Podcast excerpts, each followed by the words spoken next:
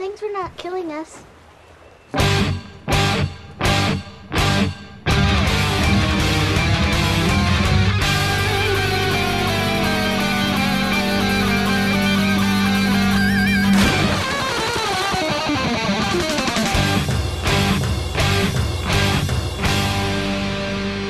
Welcome to the Mad Max Minute presents Waterworld H two O Minutes at a Time. I'm Rick. And I'm Julia. And today we're talking about minutes sixty-seven and sixty-eight, which begin with Helen making Enola drink and end with the mariner getting upset over Enola's drawings. There is a detail from the novelization that I probably should have brought up last week, but I want to bring up here. In the book, Helen asks, "Can I have some?" And the mariner replies with, "I thought the idea of drinking recycled urine made you sick." And Helen replies, "It's not for me, it's for the girl." Okay. I think that changes that conversation a little bit.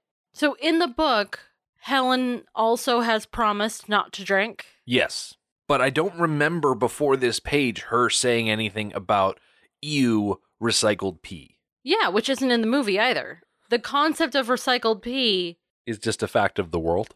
Yeah, it doesn't seem like that big a deal in this setting. I kind of love how Helen shows off such big mom energy with Enola, giving her the cup and saying, all of it, all of it, yes, all of it. Yes. As she makes Enola drink that entire cup.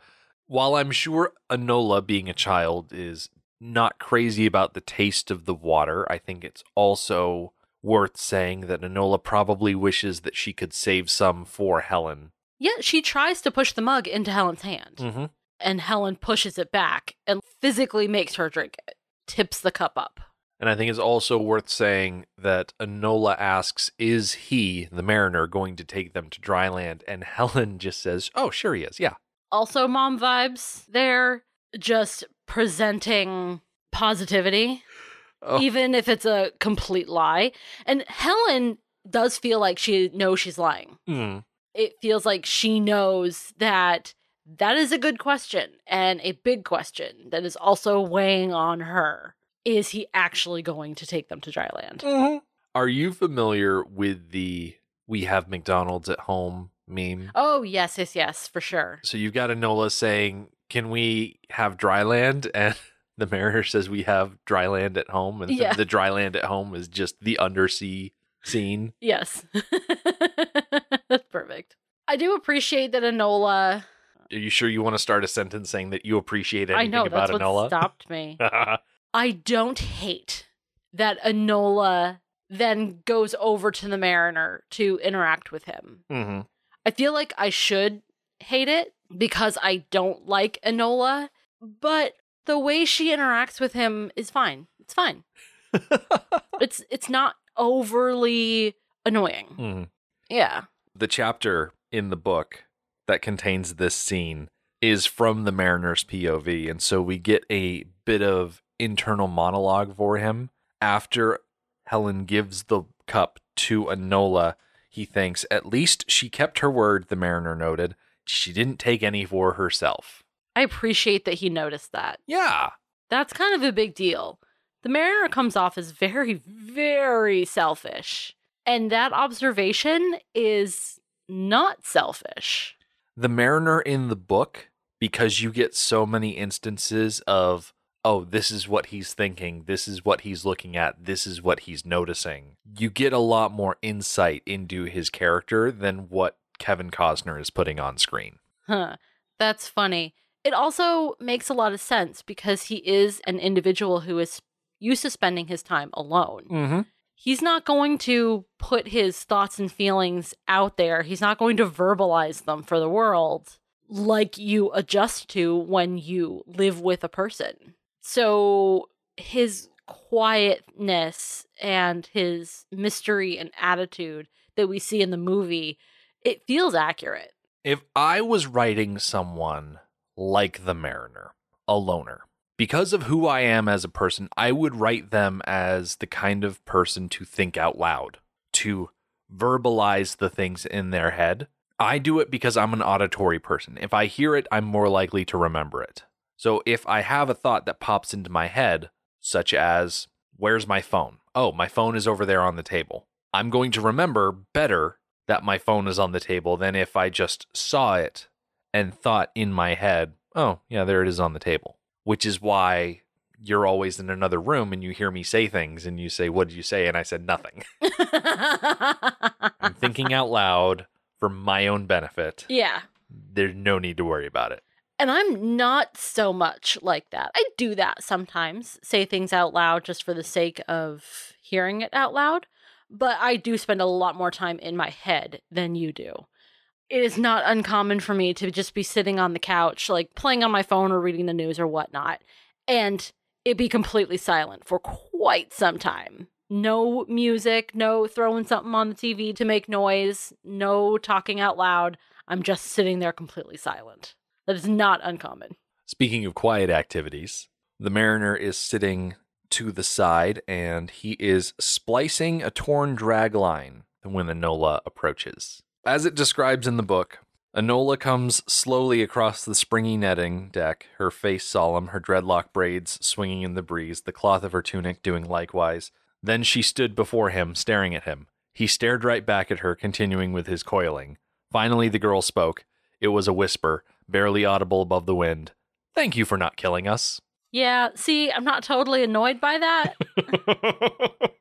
It's fine. In the book, does she lean in for a kiss? She does. Okay, let's hear it. She bent forward and kissed him on the cheek. He couldn't have been more surprised or unnerved if she had struck him a blow. He got to his feet, brushing her aside, and she fell on the netting on her behind. Not hard, bouncing. He really hadn't meant to knock her down, and even thought it hadn't hurt the child. Chagrin spread across him like a rash. In the movie, yeah. That shove is very deliberate. That shove feels like a kid at the playground shoving a girl because he likes her, which is not an okay thing to do and not how you communicate that you like people. What Enola is doing is genuinely sweet. She is saying, okay, thank you for not tossing us over the side, leaving us in your wake. And I'm going to accentuate that thanks by giving you a quick little peck on the cheek. It's very innocent, mm-hmm. very sweet as children are. And the Mariner, at having been touched by another person, he stands up, looms over her, and with both hands shoves her down onto the netting. And that does not look like a soft landing. Yes, she's falling into nets, so it's not a hard landing.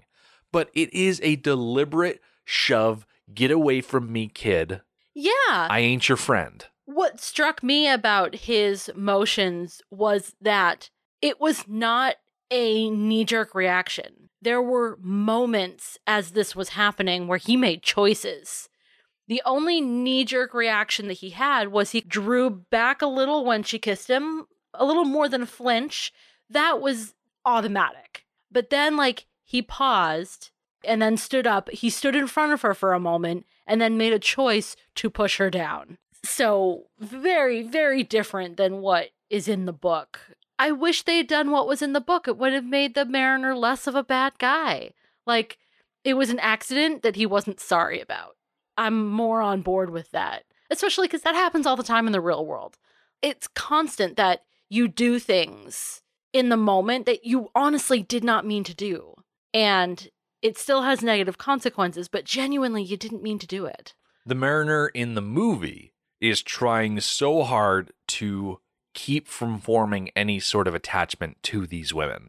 The way he stands up and looms over Enola, he is trying to make himself appear as a threat. And since Enola doesn't instantly back down from him, that's where he resorts to physically pushing her over. And she doesn't respond to that intimidation move because she's too young to understand that. She doesn't see that as an intimidation move. She sees it as this man standing up in front of her. Mm-hmm. She doesn't know that she is supposed to back away. It's very much an innocence of her age thing. After all is said and done, he does the same thing he did last time he had a negative interaction with these two, is that he walks off rather pouty. Mm-hmm. Put some distance between him and them. Yeah. I'm going to go be alone. Yeah. So definitely his M O There's confrontation, and then he walks away. It's not a bad thing. It does feel a bit mopey, but if you are angry, especially if you're angry enough to shove somebody, it's time to walk away. It's okay to walk away and, like, chill. So it's not a bad thing. What a bad thing is, is that there are so many opportunities for him to communicate what his problems are, what his feelings about the situation are, and he does not communicate those. Right. Is it this week or next week where Helen says the line, she's just a child, she doesn't know your rules? That's okay. Next week. Next week. So applying that to now, if he has a rule to not be touched, she doesn't know that rule. She doesn't have that rule for herself. So if you have that rule for yourself, you have to tell her you have that rule. Yeah. If she leans in for a kiss and you don't like it, you have to say, don't touch me. I don't, don't like to be touched. Yeah. And she will not touch you anymore. So she doesn't know your rules. And Helen rushes over and says, just stay away from him. Yeah, that should have been the rule. Again, Enola doesn't know the rules. Mm-hmm. Helen should have said, okay, here is how we are going to behave on this ship. You're not going to go anywhere near him. You're not going to touch his things. I'm jumping ahead of Skosh. Helen knows that Enola has a penchant for drawing on things. Mm-hmm. That should have been a rule. Helen is big on rules and communicating those because Enola is a child. Well, she should have set rules for Enola as well. Again, so many problems could have been solved with communication. We transition from one scene to the other with an aerial shot of the trimaran. And as we get back into things, the Mariner is climbing down the mast, and we find Helen in the foreground, sewing a piece of sail. Yeah, she is participating in the maintenance of the ship as appropriate. Yeah. The book says, despite an undercurrent of hostility, the woman was doing her best not to cross him. She'd lend a hand whenever she could, working hard, obviously trying to earn her keep and the child's. Once, coming down from a high point on the mast where he'd been making a repair, he had stopped to watch her as she sat sewing a patch onto a spare sail. And this is where we get another one of those in his head observations. She had grace and a supple womanly way about her that made him ache somewhere deep inside him, not just in his loins. So it wasn't just a sexual attraction, but some sort of human connection longing that he has buried deep inside of himself. Yeah, we were talking about when you're deprived of human touch. Mm-hmm. I think that's what he's feeling, which is sad. It's sad to hear his inner monologue like that because he is lonely and he doesn't know it. And it's moments like that when you get the hints that he is. Did you notice when he got to the bottom of the mast, he stood there looking at Helen and then Helen turned to look at him? In the book, it describes that by saying, then she caught him looking at her. And again, embarrassment spread across him, and he turned quickly away and went to the steering console to check the boat's course. As we are watching Helen fix the sail, I noticed the little thingy on her hand. Oh, yeah. It's like a loop. Yeah. It's called a sailmaker's palm. Oh. And it's a thick piece of leather that wraps around the hand and thumb. And the one that I found online has a piece of metal with a deep divot, almost like a grommet hole in it. It's for when you're sewing sailcloth, which is very, very tough for pushing the needle through. So that's what she's got on her hand. Okay. Something to make the needle easier to yes. push through the cloth. So that way you're not pushing it with your bare skin. Yes. Exactly. I gotcha. Exactly. I, I know in the past, whenever I've been sewing something and it's been thick or hard, I've taken my sewing scissors and used those to push the needle through because, yeah, even the back end of a needle is still sharp. And also when you're working with canvas and sailcloth, those are big needles. I do also like that in the few moments that we're paying attention to Helen and the Mariner, we see Enola in the background run across the boat and jump into the little pit. Mm-hmm. That the Mariner is about to run into her in. I can't help but smile when Enola is sitting there as if lounging casually. And she looks up and says, hi. the mariner is not having any of it. He just says, move. It does feel like she did that on purpose. Just so she could run into him. Okay, it feels like something someone with a crush would do. Purposely put yourself in the way so that you get to interact with your crush. Well, Helen did say, you stay away from him. But Helen didn't say anything about him staying away from her. Right. Enola's in a situation where it has been her and Helen for so long, and now you've got this other person, and she's intrigued by him. He is mysterious and new, and she is, I would say, curious above all. That's a very good description of her. And the mariner has a lot of stepdad energy.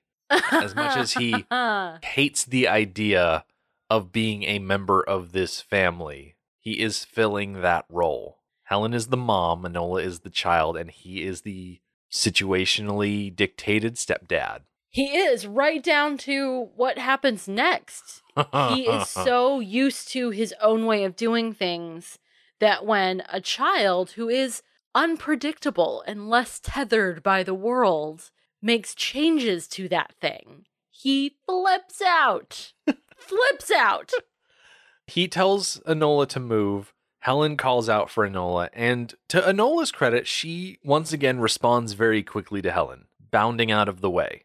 And we get a quick shot of the mariner focusing on Enola's tattoo. He still hasn't gotten the explanation of what the tattoo is all about. He may have seen it at the bar on the atoll. I don't think he was looking as intently as the Nord was. Right, but he didn't notice it because it's unusual. Yeah, and here he is noticing it again, probably thinking to himself that it's an enigma. It says here, as she went, meaning Enola, he caught a glimpse of the strange markings on her back. He'd noticed them before, and he did wonder what they were. But asking about them would bring him closer to these two, and he did not really care to be any closer to them than he already was. It says he'd never had to share his ship with anyone before, and this clutter of humanity was driving him crazy. Clutter of humanity. I love that phrasing. So he's curious, but not curious enough. In the book, there is something else that happens between Enola running away and the mariner climbing down to go below deck. The mariner takes his seat at the console. He plucks his telescope from his scabbard and began slowly scanning the horizon. Then something was blocking his sights, and he lowered the device and realized Enola had wandered into his line of vision. And he exclaims, "For the love of Poseidon, you're in my view." And Helen has to call Enola over again. That is so clutter of humanity. That perfectly illustrates his point, which makes things, this situation from the mariner's point of view, more sympathetic. I think that's what this movie is missing, is any motivation to feel any kind of sympathy for the mariner. Mm-hmm. Yeah, more examples of how his normal modus operandi is interrupted by them. We get a lot of examples here, but they're framed in such a way that he is cold and unfeeling towards them instead of they are disrupting the flow of life on the boat. Mm-hmm. Mm-hmm. We're so much more sympathetic to Helen and Enola as we watch this than him that we don't get that sense that his life has been uprooted. Because it's obvious that their lives have been uprooted. Mm-hmm. We spent quite a bit of time watching their lives become uprooted. Whereas the mariner's life became uprooted when he was captured and sentenced to death, but then he got to return to his ship. Mm-hmm. So it feels like a return to normalcy, but it's really, really not. So do you want to talk about these drawings that we see? Yeah, let's talk about the drawings. Moving left to right, the first one that I see is a character drawn with black crayon holding an oar, swinging it down at a character drawn in green with long hair. So that very clearly to me depicts the mariner hitting Helen with the oar. Oh, yes, yes, yes. And then we also get another drawing of a horse, some trees and green mountains, and then above that are three stick figures drawn in pink. Now, you could say that the three figures represent Helen, the mariner, and Enola, but considering that the three characters are over onto the side with the mountains, trees, and horse, that this might be our first depiction of Enola's true parents.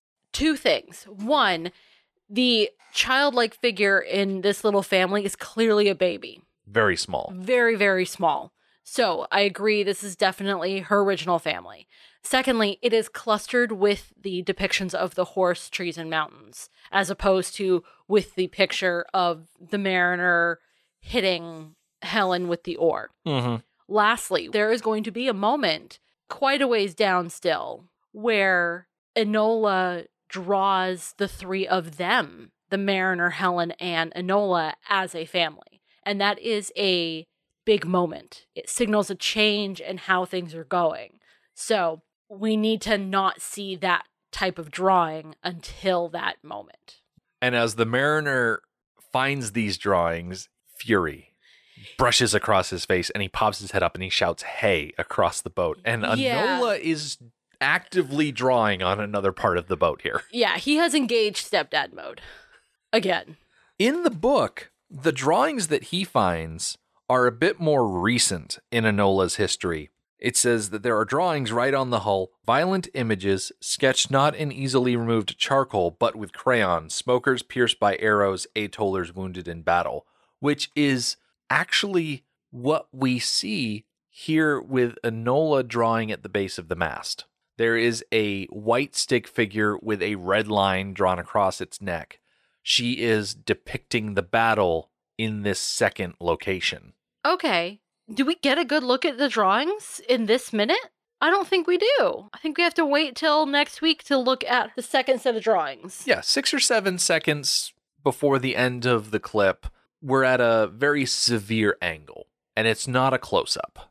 Okay. That's why I can only really make out the one figure. The idea of her drawing her previous life on things is not really in the book, or it's just not in the book right in that specific place. Well, it's... she's drawing what she has seen. Okay, because I have questions, I guess, about her remembering Dryland. Like, I don't think she should be able to remember Dryland. I get the vibe that she was a baby when she left, or she was a toddler when she left. I don't think she should be able to remember it. Well, those memories are subconscious. Yeah. Yeah, I don't like that. It makes her feel prophetic. All right, well, you don't like it, but the screenwriters did. That's one of the things that I really don't like about Enola and how she's treated in this movie, is that she is some special golden child who is a chosen one. You've said as much before. Yeah, and the tattoo makes that inevitable, but then they add on top of this that she has these images in her head of things that nobody else has ever seen. Gregor said in past minutes that she has an active imagination, and where are the things in her imagination going to come from if not from subconscious memories? I don't like it. As we get closer to the end of the clip, the mariner seems to rush over to Enola and demand what she's doing. In the books, it says, "Hey," he yelled. The child was sitting now, using the Crayola to scribble more images right onto the central hull of the boat. Dozens of drawings. Damn. He stalked over to her. "What the hell are you doing?" She didn't look up at him, shrugging a little. "Decorating your boat. It's ugly." So nonchalant. Yeah. And the mariner in this clip, he looks so betrayed. So hurt. By, it's his boat. Oh, what have you done? It's you, his companion. You horrible little demon child. You've defaced my pride and joy. He doesn't get an animal sidekick that most protagonists get nowadays, yeah. It feels like. So his sidekick is his boat. Mm-hmm. So I definitely feel for him. I don't love that Enola draws everywhere, but it's also inevitable. She's a kid. She's not just going to sit there and look out at the ocean all day. She's too small to really be helpful much. So what do you expect her to do? She's going to do something. It's a shame you can't just shove her in a box, punch a few holes for air, and just leave her in there. I'm not going to disagree with you on that. All right, well, that's where we're going to end things for now. Come back next time. The mariner will confiscate his crayon. Enola will tell the mariner that she isn't afraid of him, and Helen will fly into panic mode. The Mad Max Minute podcast is a fan project by Rick and Julia Ingham. Waterworld was written by Peter Rader and David Tuohy, directed by Kevin Reynolds, and presented by Universal Pictures. Mad Max Minute is produced and edited by Rick Ingham. Our opening music is Verdi's Dies Irae by Daniel Batista of daniel batista dot com. Our home on the internet is mad max minute dot com. You can follow us on Twitter at Mad Max Minute. And like us on Facebook by searching Mad Max Minute, and join our Facebook listener group, Mad Max Minute Beyond Microphone. If you'd like to support the podcast, visit patreon.com slash Mad Max Min. Thank you for joining us for Waterworld episode thirty-four. We'll see you next time.